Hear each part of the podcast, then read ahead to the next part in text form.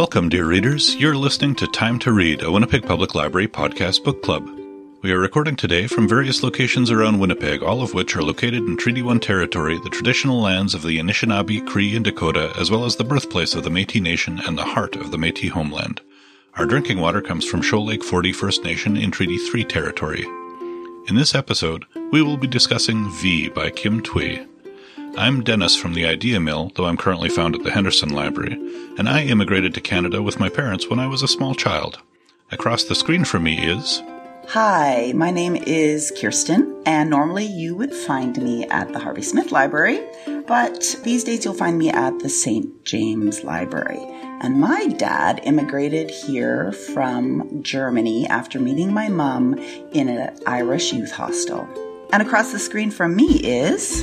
Hi, I'm Trevor, and I'm coming to you from the Louis Riel Library. And uh, my grandparents immigrated from Northern Ireland in the early nineteen twenties because my grandpa, well, aside from the Civil War, did not like being a farmer. He much preferred to sit in the field and read books. And so he came to Winnipeg, and that's what he did. A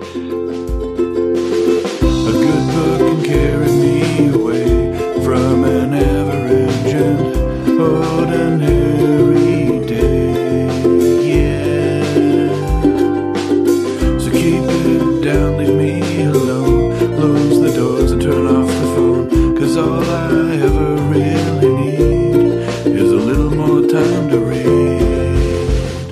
And you, dear readers, we couldn't do this without you. Your questions and comments are the meticulously prepared meals that fuel our discussions. You can find our email address and all our social media outlets by going to w p l dash podcast dot winnipeg dot c a and scrolling to the bottom of the page. Be sure to stick around for our special segment, Nerd Words for Word Nerds. In a minute, Trevor is going to summarize this month's book. But first, Kirsten will give us a bio of the author. Okay, I'm not sure if any of you watched the interview with Kim Thuy on, that I posted on our Facebook page, but she is a delight. Kim Thuy, born nineteen sixty-eight in Saigon. She left Vietnam with the boat people at the age of ten, and her family ultimately settled in Quebec. But first, they arrived at a refugee camp in Malaysia, where she spent four months before a Canadian delegation selected her parents and her family for refugee status because of their French proficiency. Thuy went on to receive a B A in linguistics and translation, and later a law degree. As a lawyer, she returned to Vietnam as one of a group of Canadian experts who advised the Vietnamese government in their transition to democracy. In Montreal, she owned a restaurant called Rue de Nam, where she introduced Montreal to Vietnamese cuisine. And she had that restaurant for five years.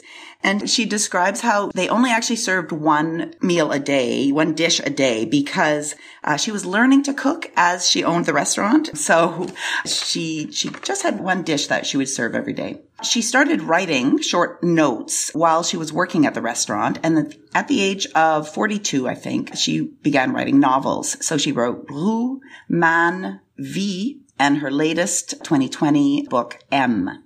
As a parent of an autistic child, she was also a contributor to the book L'autisme expliqué aux non-autistes, so autism explained to non-autistic persons. And in this book, she described her experience with a special mode of communication that she used between her and her son. And she has said that her son has made her very aware of her senses, and that without this awareness, she would never have been able to write her first book, Rue, which ended up winning the Governor General's Award for French language fiction. In twenty seventeen, she wrote Le Secret des Vietnamiennes, which was a cookbook of recipes handed down from her many mothers. She says her father passed on to her the gene of happiness. And she also sees her mission in life as being to slow life down for people in order for us to see all the beauty that surrounds us.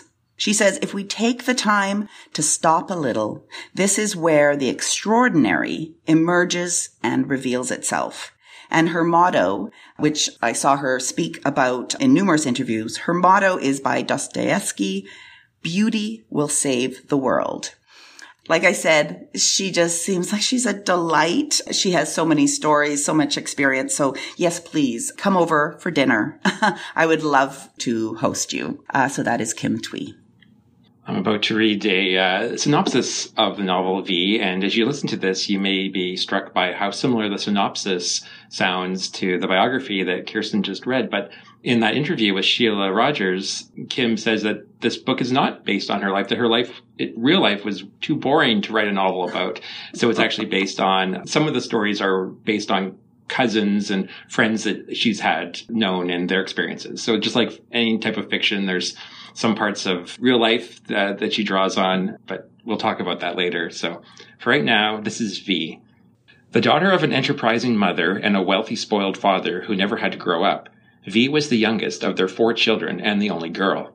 They gave her a name that meant precious, tiny one, invisible, destined to be pampered and protected, the family's little treasure. But the Vietnam War destroys life as they've known it. V, along with her mother and brothers, manages to escape, but her father stays behind, leaving a painful void as the rest of the family must make a new life for themselves in Canada. While her family puts down roots, life has different plans for V. Taken under the wing of Ha, a worldly family friend, and Vincent, her diplomat lover, V tests personal boundaries and crosses international ones, letting the winds of life buffet her.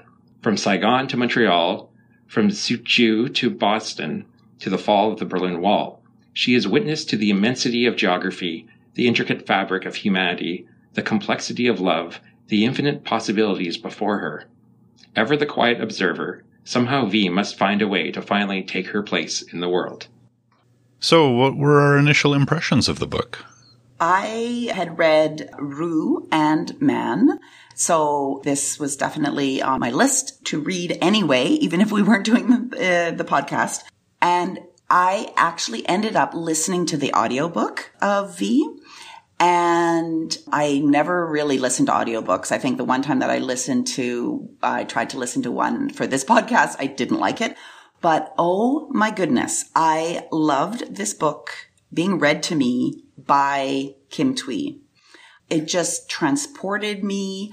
It was beautiful to hear the sentences, the words, the pronunciations of French and Vietnamese uh, through her voice. And that just sort of added to the whole story. And I listened to the audiobook because Sheila Rogers had said in that interview, she said that she had listened to the audiobook and it was so beautiful. And so I was intrigued. And um it was, you know, I think three hours to listen to it. So it was beautiful to listen to as I was walking or just having a lunch break. Yes. So I really, really enjoy Kim Thuy's way of writing. And I just loved this book, I have to say. Before I give my thoughts, I just want to preface them uh, with a comment that I think this is why book clubs are great, because we get to gather together, read the same book. In this case, this book was part of one eRead Canada. So not only our little book club here, but the Perspectives Book Club, which is another online book club at W P L, and over three hundred libraries across Canada are reading this book in January and having similar discussions to us.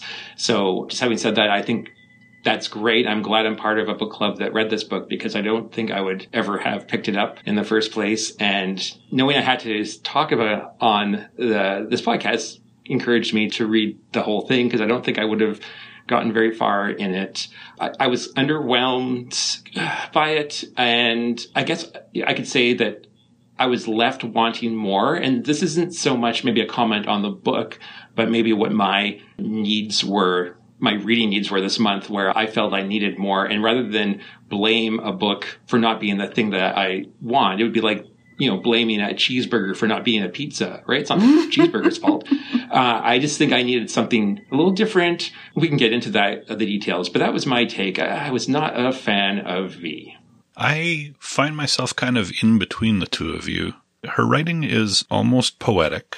It's very efficient. And I'm a fan of briefness. Like, I like Strunk and White, you know, keep things as simple as possible, cut anything extraneous. And that's one of the questions we asked about, you know, the novel has short chapters, and does that make reading easier or more difficult? Generally, I find it's something that makes it easier, but the writing style, because it's so pared down, I actually found I wish it had a little more space for me to absorb a lot of the content. Uh, we're going to, I guess we're going to refer a lot to the interview that Kim Thuy did with uh, Sheila Rogers, because it was very insightful. And, and frankly, I found it more interesting than the book. Me too. I was but, so glad to, uh, to listen to that. I, I learned so much about her and, and where she was coming from. I appreciate the book more after actually listening to that. But one of the things she said was that she would write like a chapter, like she'd write several pages, and then after several editing passes, it would have cut down to like a paragraph. And I really felt that. It was so dense that every word does have meaning. Every sentence is something you could reflect on. By the time you've read one of those short chapters, she's painted so many pictures that you could just meditate on them and absorb a lot more. But that's not how I read books. I don't... I don't like read a chapter and then sit there and reflect on everything that it actually means. I kind of, I go through and I absorb it as I'm reading. So I found that I felt like I was missing a lot of things because I, I didn't sit there and sit with it the whole time. Do you know what I mean? Does that make sense? I, I totally know what you mean, because I think I, I'm a very fast reader. And that's why I enjoyed it so much as an audiobook, because I'm such a fast reader, because I am, I, I want to read the story. Well, well, what happens next? And then, and then, and this isn't that type of book. Yeah. Um, so to, he, to hear it being read to me, it, it forced me to slow down my absorption of this, of the story and the words. And what's interesting with that is that even though it forced you to slow down, because I looked into the audiobook and now I regret not listening to the audiobook versus reading it. The audiobook is only three hours too. Yeah. So even at a slower kind of pace, it's an afternoon that you can absorb it all. But in comparison to the three hours of Kim Thuy reading it, it took me a very long time to get through it. I don't know why. Uh, short chapters usually aren't an issue, and the pages are small, and there's only text on maybe a little over half to maybe sixty percent of the page. There's lots of white space around the, the text too. So uh, yeah, it, it was kind of confounding why I didn't like it more. Yeah, it's I, I find myself in kind of a medium place. I also like the subject matter, even though I, I don't normally read books about immigrant experiences. But, you know, I, I reflect on my family having immigrated to Canada and our experiences, which were very different than the experiences described here, but they're still very interesting stories, you know? And there are a lot of stories in this book. It's it's like a, a reminisce. She mentioned in the interview, like, she had started with just the character V, but she couldn't really define the character without defining her parents. And then she had to define the grandparents. And then at some point she had to stop, because otherwise it would just keep going back to infinity. So it really felt, especially when she was describing her grandparents and parents, it felt like a person sharing stories they had been told about their grandparents. So I thought that was really well done. Yeah, and it really reminded me of, you know, I've been attending a, a number of kind of community meetings or webinars, and the Indigenous way of introducing yourself or identifying yourself. And this really sort of struck me to be so similar in that the who are you is also who do you come from and where do you come from? And she was saying that, yeah, in order to describe V, she had to go back and tell these other stories, because that's who we come from. But then she also talked too about this idea of if your grandparents or great grandparents did good things, like there's this chain, right? Did good things and had good luck, then anytime you would have good luck or good things happen to you, that's because of your ancestors. But the same goes for bad things too. That's because of your grandparents. So yeah, it's almost like you can't tell these stories without going back. And I found that actually very, very interesting as well, because it's a whole culture that I am not incredibly aware of or um, well-versed in. It's such a contrast, too, from North American culture, where it's very much, I'm a self-made person. I succeeded despite everything. Yeah. Uh, that's kind of the mythos of, especially in the United States, but we carry that here, too, where, you know, there are a lot of people who think of themselves as entirely self-made, whereas Vietnamese culture acknowledges that you don't have full claim of the successes you have, because it's built on a web of other people. It's yeah. much more collectivist in mindset yes. than the individualist mindset we have here. Yeah. Very much about it, the collective past. And, and I mean, and even with the names, right? We never knew their real last name, because we only know the name that was given to them by the French colonizers. And so their real name is lost to them. And, and again, that is so relatable here in Canada and uh, with Indigenous folks and, and language. And yeah. And it sort of makes a, a stark contrast between V and her family, where you get this sense that she is surrounded by a full community of, of support and love, as opposed to, say, her, uh, her boyfriend, Vincent, who sort of comes out of the blue, and you don't really get to know a whole lot about him. And then, spoilers, he disappears. Uh, you know, we can talk about the ending later. Those but French. I mean, it's very, very stark differences in, in the way the characters are portrayed. Well, I mean, I think that because it's such a short book and there everything is sort of short vignettes, many of the characters don't become very fully developed, right? So that uh, could be, you know, something that's that's a bit of a negative about the book, perhaps. Yeah. I found it interesting the way she would describe characters, too. Like, when she was describing people that she met, a lot of the descriptions were about what they gave to her, in the sense of, you know, oh, this person, they introduced us to music and to food in this place, and then to the, you know... And the way that she interacted with others, it was very much about what you gave to others. That was the description of the person. That was kind of the way that people were are thought of in the book, is what are you contributing to those around you, which I uh, I saw repeatedly through her description. Mm-hmm. And I just thought that was an interesting way to think about what who people are. Mm-hmm. Mm-hmm. You know, it's sometimes the case of, you know, you describe thoughts versus actions, and uh I think she even said in her interview with Sheila Rogers, like, in Vietnamese culture, you don't really express your emotions. So everything is really about your actions, because you don't get to see the inner life very much, because people won't share it with you, because that's the only thing you have in private. Yeah. Everything else is exposed, especially when they were in the refugee camps where there's no privacy. Mm-hmm. Yeah, on the topic of um, the characters, that was one of the most interesting parts, I thought, of the interview with Sheila Rogers, where Kim talked a little bit about her writing process, and in particular the character of Ha. Yeah. How when she was writing it, she she saw Ha as just like a, a throwaway character that was going to be appearing on one, a page just for one little thing, and then the character got a life of its own, and mm-hmm. she couldn't control it. It became a huge part of the story, rivaling even like uh, V's mother as a as a character. It almost became her story. I just I just loved that idea that the creative process can get away from the artist, and that uh, it goes off in unexpected directions. Because I was very invested in Ha as soon as she appeared. And then when, you know, she, she was lost, leaving Vietnam, and then reappearing again, like, it's just like, yeah, I mean, it was amazing. I just, I, I really enjoyed. So again, this is just another comment for those who haven't seen the interview. It's well worth your time to yeah. find the Sheila Rogers interview. It's, it's extremely uh, enlightening. Well, and Ha is an example of a character that was really well developed. And, you know, like, mm-hmm. like Kim Thuy said, you know, she refused to leave. And I think that I'm always so fascinated by writers that talk about the process like that, that mm. it just sort of, like you said, takes on a life of its own. And I'm just, yeah, that's, that's a fascinating way. That must be fascinating to sort of, um, be, be in your head and, and have a character sort of take over your pen. Yeah. Well, and that, that reminds me of an interview I, I read once with Stephen King, and he was talking about some fan mail or slash hate mail he got after writing Cujo.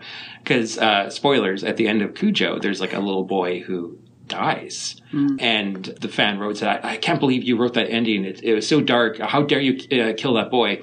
And then he, he wrote and said, well, I didn't kill that boy. He he died while I was writing. He oh. said, uh, I'm as upset as you are. oh, yeah. And I thought that was such an interesting idea that, yeah. that, you know, this happened in the story because it had to happen. And he didn't know when he started it that that's how it was going to end. But uh, he was as distraught about the ending as, as the fans. So I just, again, an example of the art going off in different directions. Super interesting. Yeah.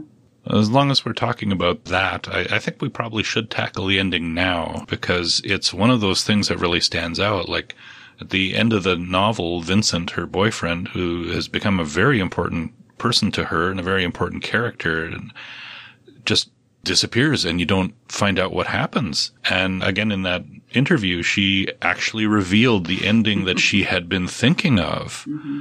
And she had written part of it, but then she deleted it and left it wide open like that. And I find that a very interesting artistic choice, to just say, you know what? I'm going to let people figure out what they think should have happened, and I'm just going to leave it there like that.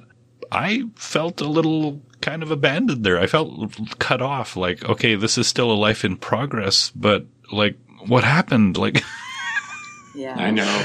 When I got to the end of the novel, the only thing I could think of was last month when we were talking about Douglas Adams and how he had a deadline and the publisher sent someone over to his house to snatch the manuscript up. He had to just finish the page he was working on. And I feel like, well, maybe this did this happen in this case where she's working away and then, you know, Penguin uh, just sent somebody over and grabbed the book. Because I was like, wow, no, okay. And also her relationship with her, her father is left unresolved as far as, mm-hmm. you know, did they reconcile? Is there anything going on there? Does, does he eventually come to Canada?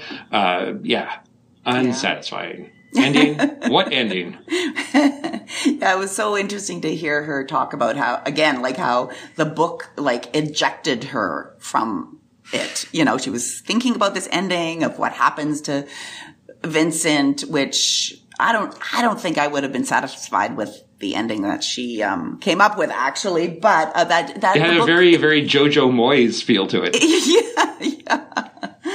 But she also talks about, and in, in numerous interviews that I've seen her in, uh, she talks about her books being a breath, like a breath.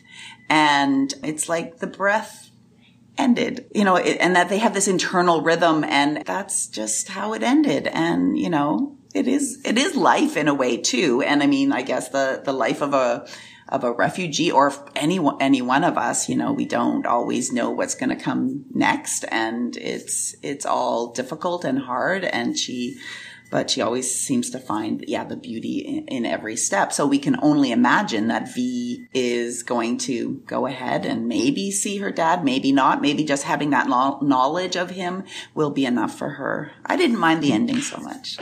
It goes back to that sort of my irrational uh, idea at the beginning where I get mad at something for not being what I want it to be. You know, this is the ending that she chose. Yeah. This is the ending we have. Just because it's not an ending that I feel is very satisfying or complete doesn't make it a bad ending. It's just an ending that doesn't necessarily work for me. But in case it worked for you, and I'm mm-hmm. sure, you know, other people take it for what it is. I'm just all sitting there with my arms crossed saying, well, I don't like that. That's not the way I would have read the end of this book.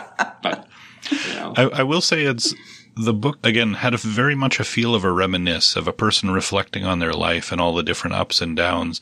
And it felt very realistic for that, you know?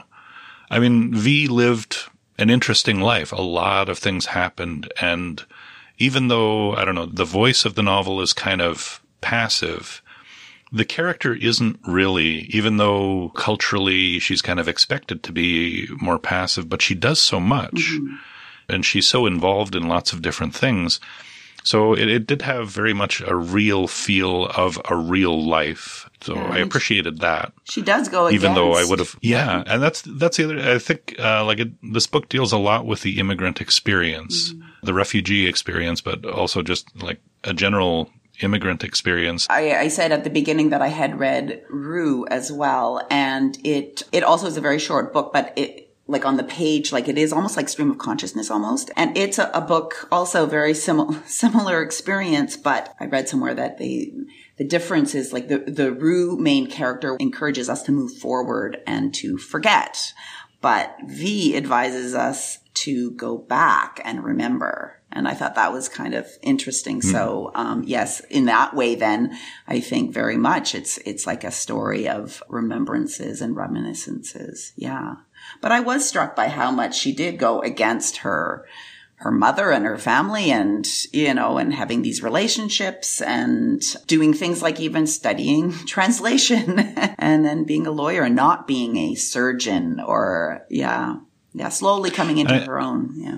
Yeah. And I think maybe that's what I was thinking of when what was really true to life. Like all of the immigrants that I know, they come from different situations and, you know, they come to a new country and, uh, often they work very hard. Like I, my parents worked extremely hard when they came here to establish a life for us. And, uh, their kids have varying, you know, levels of success and things that they went for. But culturally, the kids are often very different from the parents and make big changes from cultural traditions, that's often a challenging thing for parents. You know, when you immigrate to a country and you're trying to make a good life for your kids, and then your kids do stuff completely different from how you anticipated them doing it. So that was a very, and another thing that was very true to life to me when I was reading that. It re- reminded me of my own experiences and uh, of other people that I know. Mm-hmm.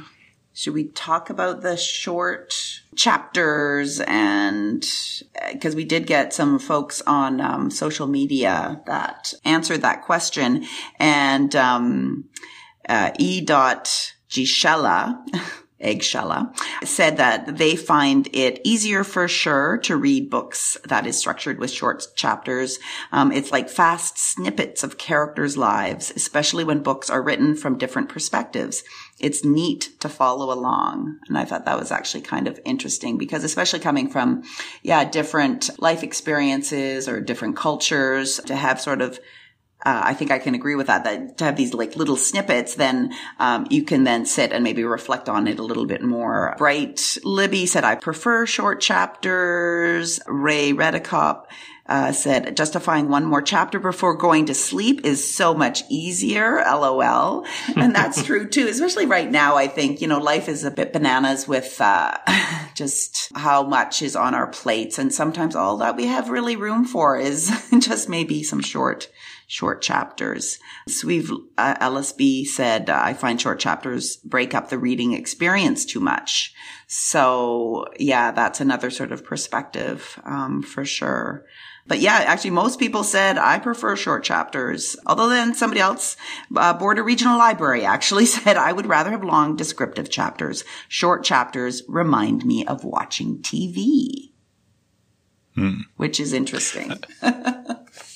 Yeah, on the short chapter thing, one thing I noticed is that a couple of times I'd pick up the book and I'd read just one chapter and then I'd put it down because I wasn't ready to read more. And I, I, I did feel kind of disconnected from it mm-hmm. as a result of that. Mm-hmm. So maybe the fact that I did do a bunch of short reading spurts didn't help me stay connected to the mm-hmm. book. That could be.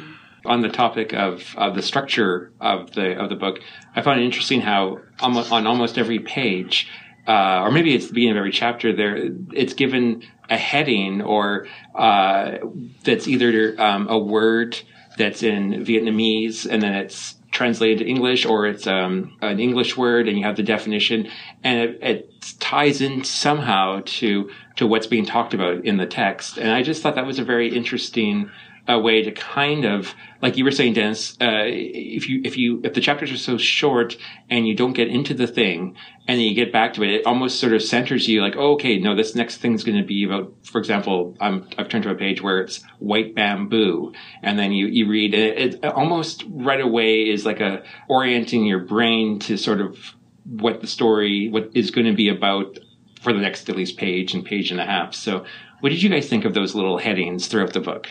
Oh, I guess, I mean, I guess, I, Kirsten, I guess you didn't even have them as an audiobook. No, exactly. Yeah. And they oh. weren't read aloud either. So um, oh. there was just always just sort of a pause. Okay. Yeah. Very interesting. Yeah. yeah. Yeah. There there are, if you have, if you get a print copy, have a quick flip through. It's quite interesting. And sorry, Dan, so I, what, what did you think of that? Or you said you didn't notice that.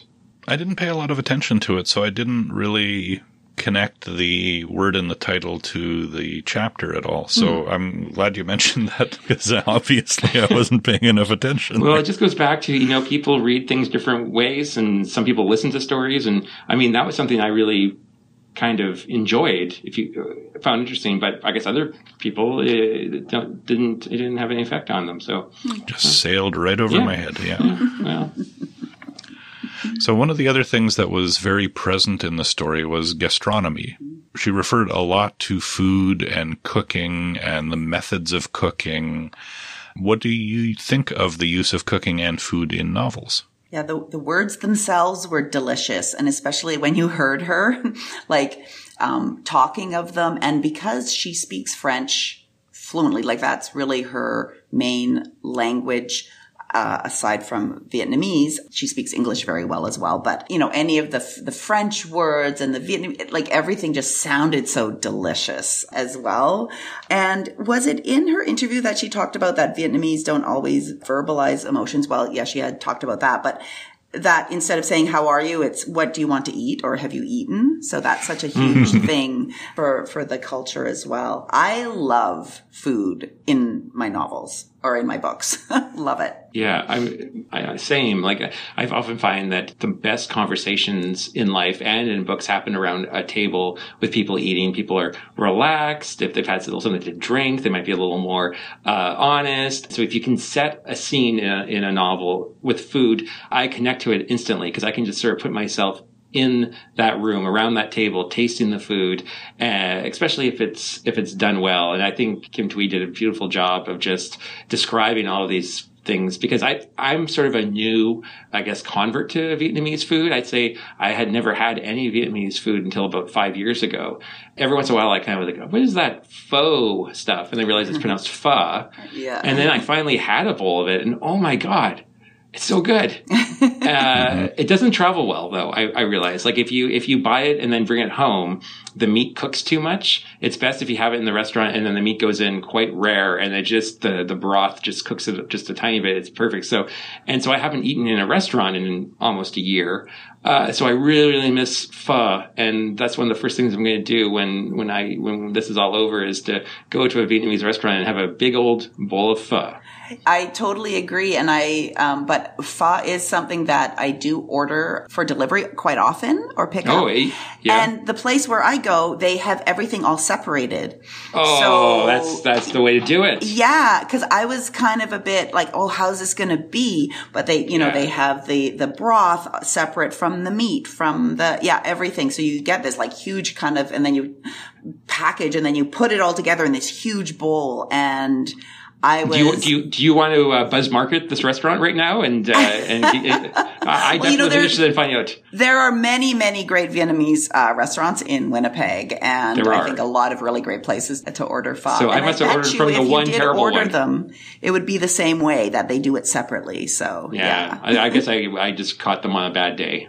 Oh, okay. Yeah. There was that scene in the book where uh, when V's mom was ingratiating herself with the man who would eventually be her husband, there was that description of her making coffee. Yes. And savoring every moment of making the coffee because those were moments where she was near to him. And it was a very sensuous scene, mm-hmm. describing everything, like even squeezing the tip of the filter just to slow down the drip just a bit so she could be there just moments longer, you know? Oh, I Dennis. Oh, boy. Get Ooh, the smelling fanning. salts. Yeah. Yeah, beautiful. The description, too, like uh, I'd heard of civet coffee before.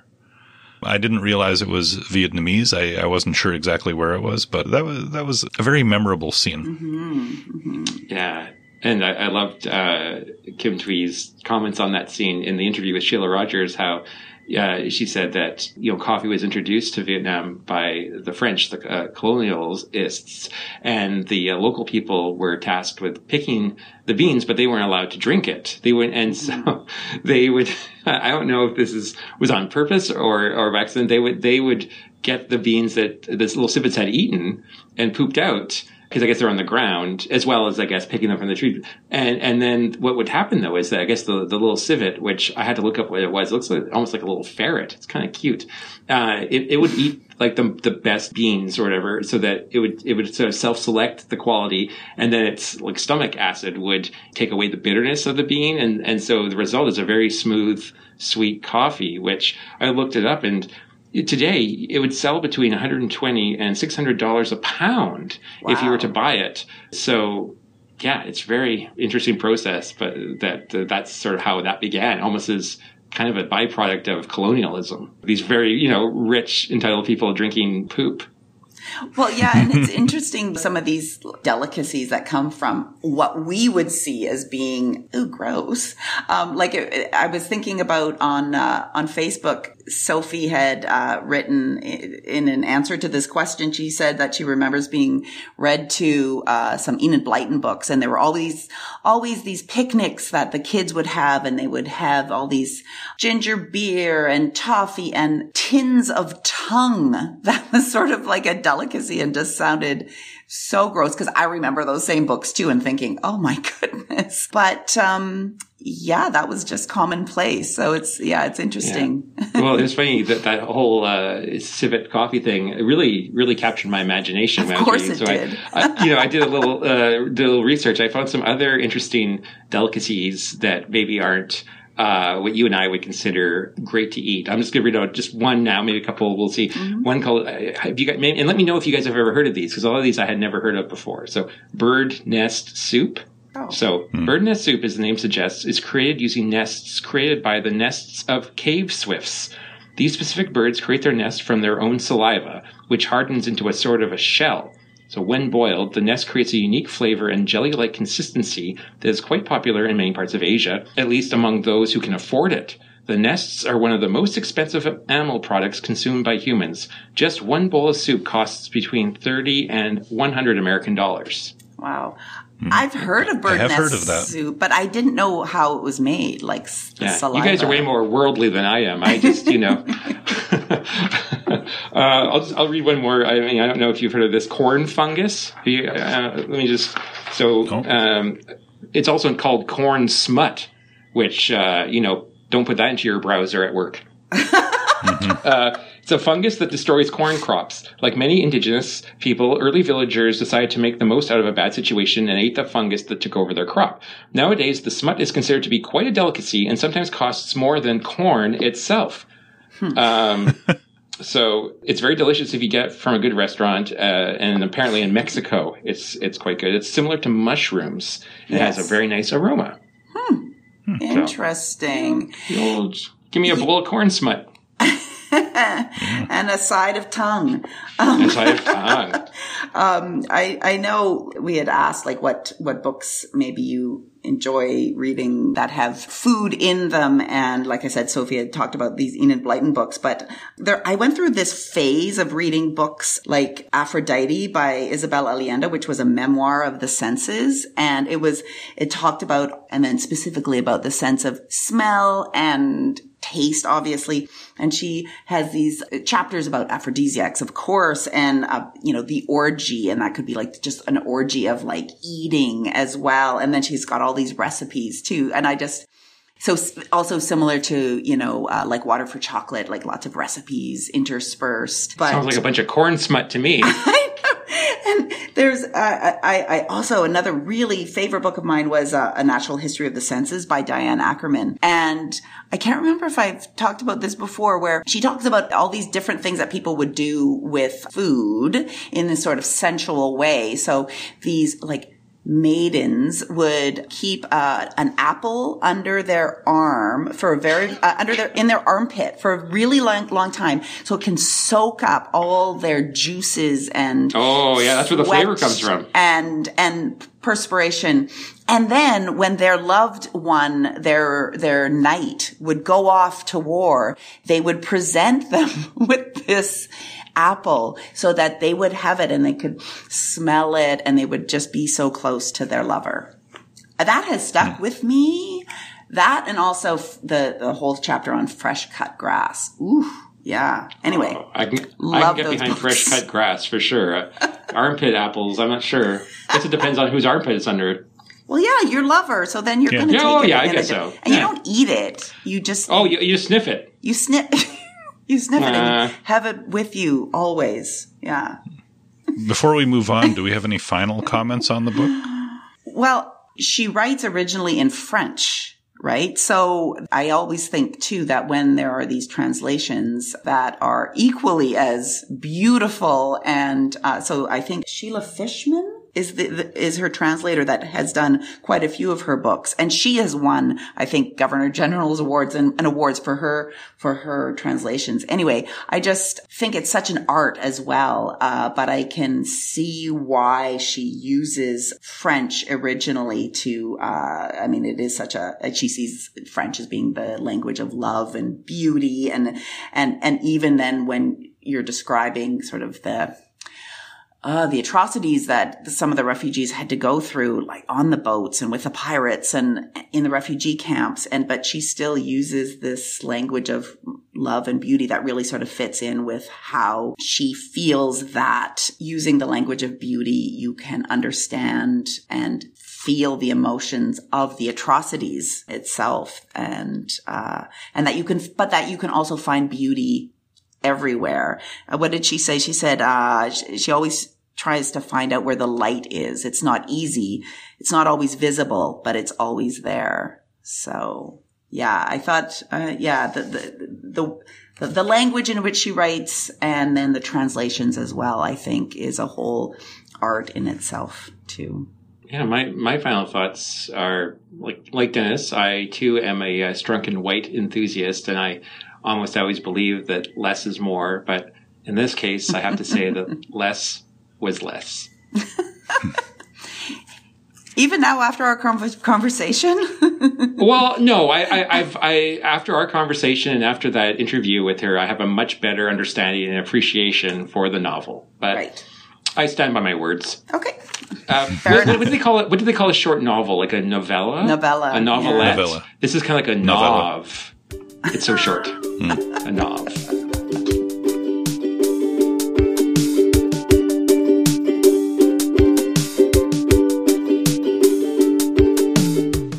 Yet to reach your monthly Zoom quota? Do you want to expand the types of novels you read? Has your cat stopped responding when you try to talk to them about your latest book? If you answered yes to any of these questions, the online Perspectives Book Club might be for you. We read and discuss diverse books from authors who write about life experiences similar to their own. Each month brings a new perspective on topics such as genders, abilities, cultures, and more. We meet virtually from seven to eight p.m. during the first week of the month. You register for each title separately so you can pick and choose which months to attend. Space is limited, so sign up on our website today. If you need more information, please email s george at winnipeg dot c a. That's S G E O R G E at winnipeg dot c a. We hope to see you there.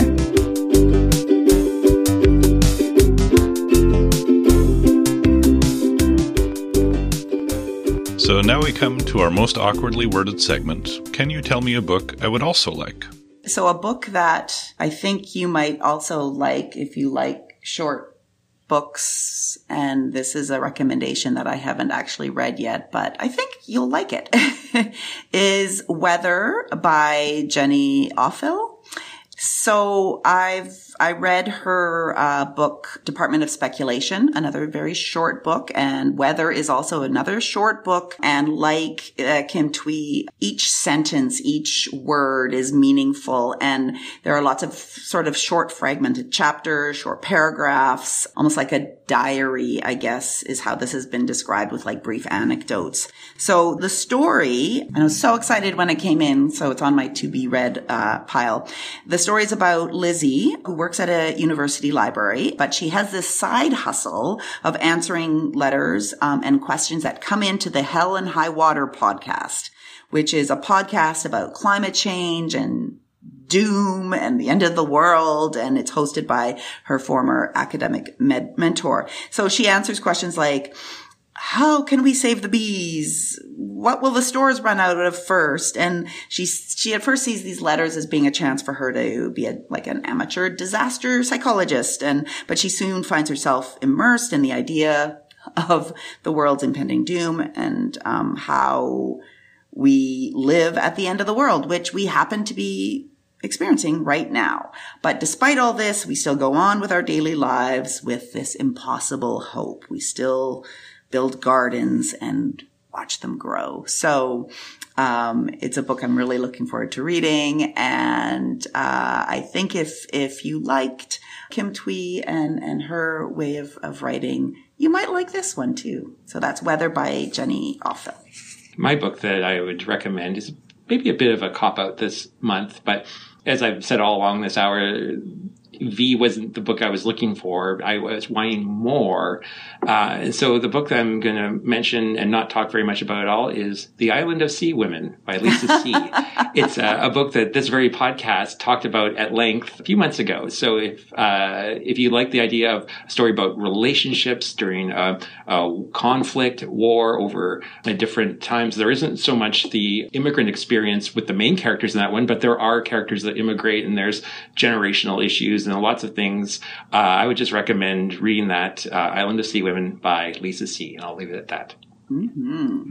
I also didn't have any books that I've read personally that I could really recommend based on this particular title. So I went and used Novelist and found a read-alike uh, that sounds like it would be a good match. And it's And the Mountains Echoed by Khaled Hosseini. Oh, So this uh, story is broken up into shorter stories. It has some immigration experience to it. There's a lot about relationships between siblings. Uh, Afghanistan, nineteen fifty-two. Abdullah and his sister Perry live with their father and stepmother in a small village of Shadbagh. Their father, Sabur, is constantly in search of work, and they struggle together through poverty and brutal winters. To Abdullah, Pari, as beautiful and sweet-natured as the fairy for which she was named, is everything. More like a parent than a brother, Abdullah will do anything for her, even trading his only pair of shoes for a feather for her treasured collection. Each night they sleep together in their cot, their heads touching, their limbs tangled. One day the siblings journey across the desert to Kabul with their father. Peri and Abdullah have no sense of the fate that awaits them there, for the event which unfolds will tear their lives apart. Crossing generations and continents, moving from Kabul to Paris to San Francisco to the Greek island of Tinos, with profound wisdom, depth, insight, and compassion, Khaled Hosseini writes about the bonds that define us and shape our lives. So, oh, that's a good one. Uh, Have you read any of Khaled Hosseini's? Unfortunately, no. Mm. I meant to read The Kite Runner yeah. back when it was uh, popular, but I did not get to it. Yeah. So it's still kind of in there in the background yeah. as a possibility, but I have not read yeah. it yet. That might be a good good one to do for a future podcast, actually. Yeah. yeah. yeah the only one of his I read was the, uh, I think it's called A Thousand Splendid Sons. Mm. Uh, that one was excellent, too. Like, mm. heartbreaking yeah. uh, story, you know, with, but, but well done, obviously. Yeah. Very well written. Yeah, same with The Kite Runner.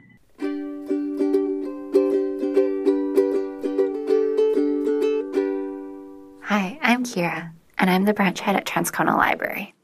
I recently finished reading Kane Liggett's The Gracier, which is a fantastic piece of dystopian fiction that reminded me of a mashup of The Handmaid's Tale and The Lord of the Flies. In The Gracier, the society believes that women have terrible and destructive magic. So when girls are sixteen years old, they are sent away from their community for a year to release this power. Together, they have to survive being away and on their own, despite all of the dangers that they might encounter. I thought that this was a really fascinating read, and I think you should check it out.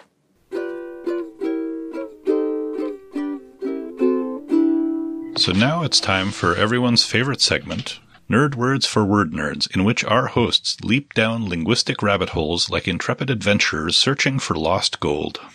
Ooh.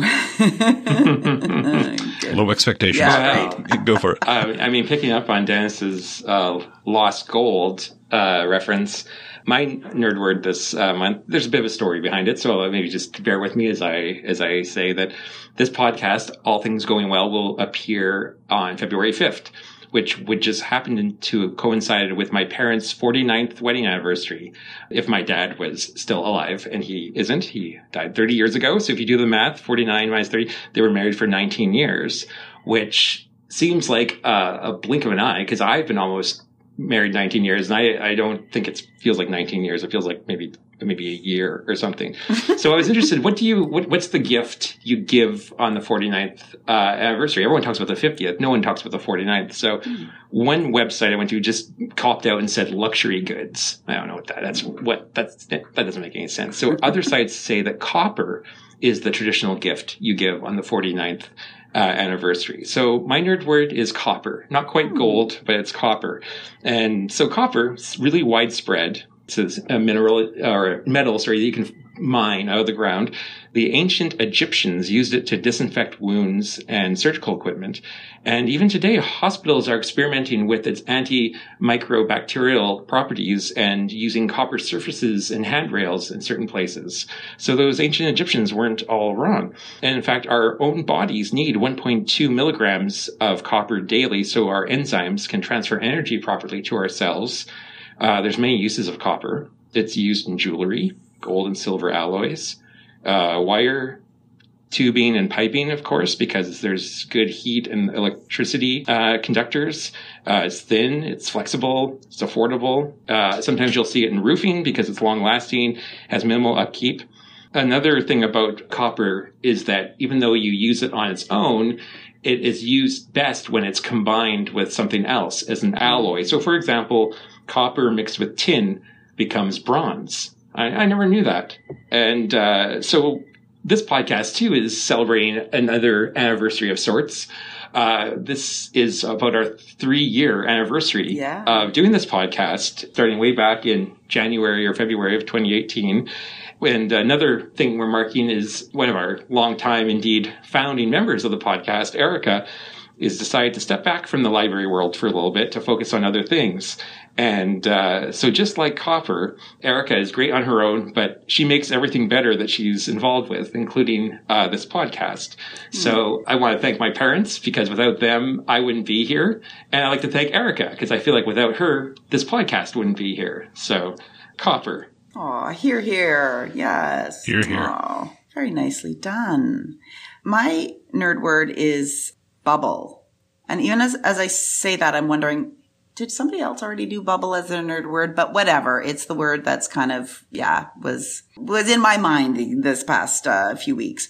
Kim Thuy writes about bubble, the bubble, being in a thought bubble. I think, was that with, with Vincent? Um, sort of a place of security and love and safety to share with someone who who knows you so well.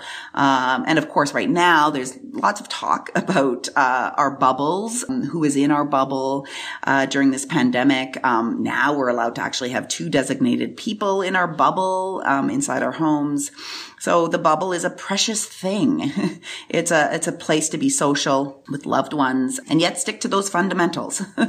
uh, from the Oxford English Dictionary, uh, bubble is defined as a thin sphere of liquid enclosing air or another gas. It's also used to refer to a good or fortunate situation that is isolated from reality or un- unlikely to last.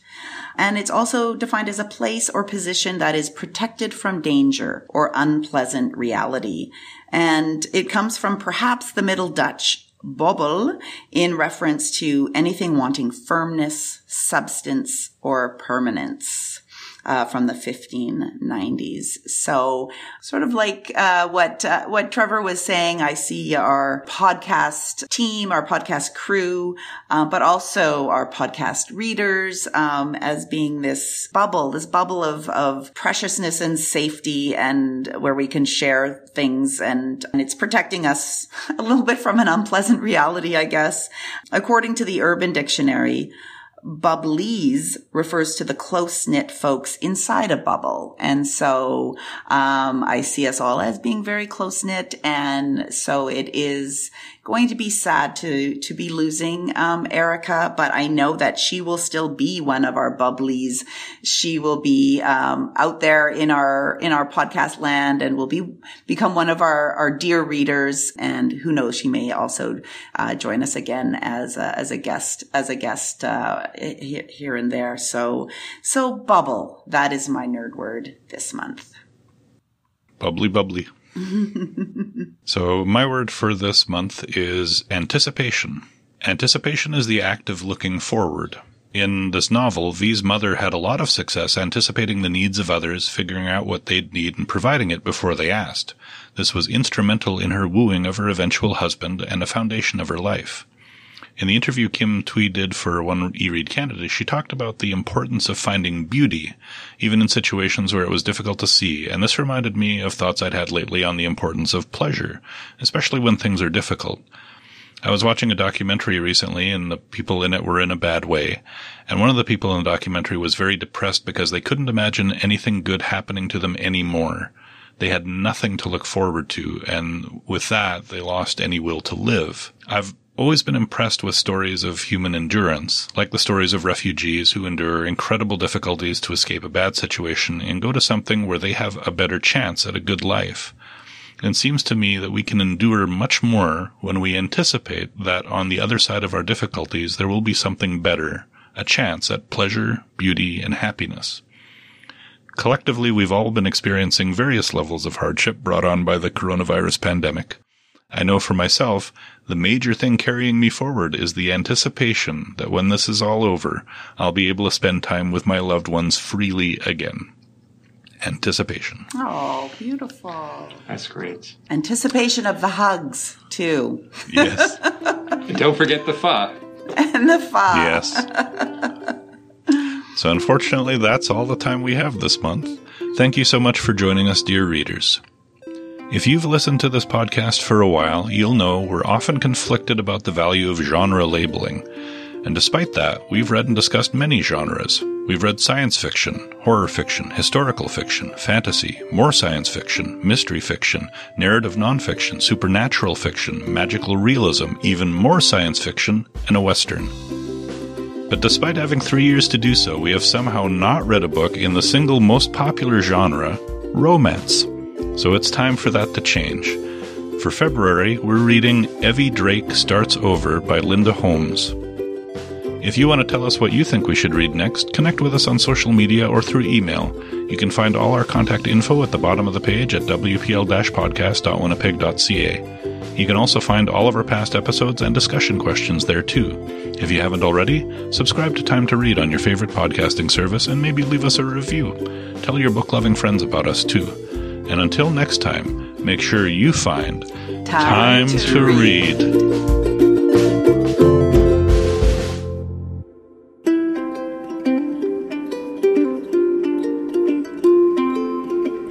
All I need is time to read. All I need is time to read. All I need is time to read.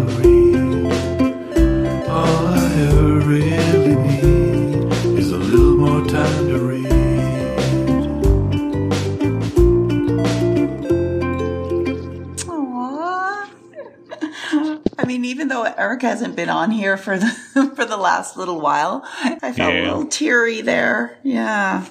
Yeah. It's not going to be quite the same. No, no, it's not. But we're still going to pump her for all those book oh recommendations. So yeah.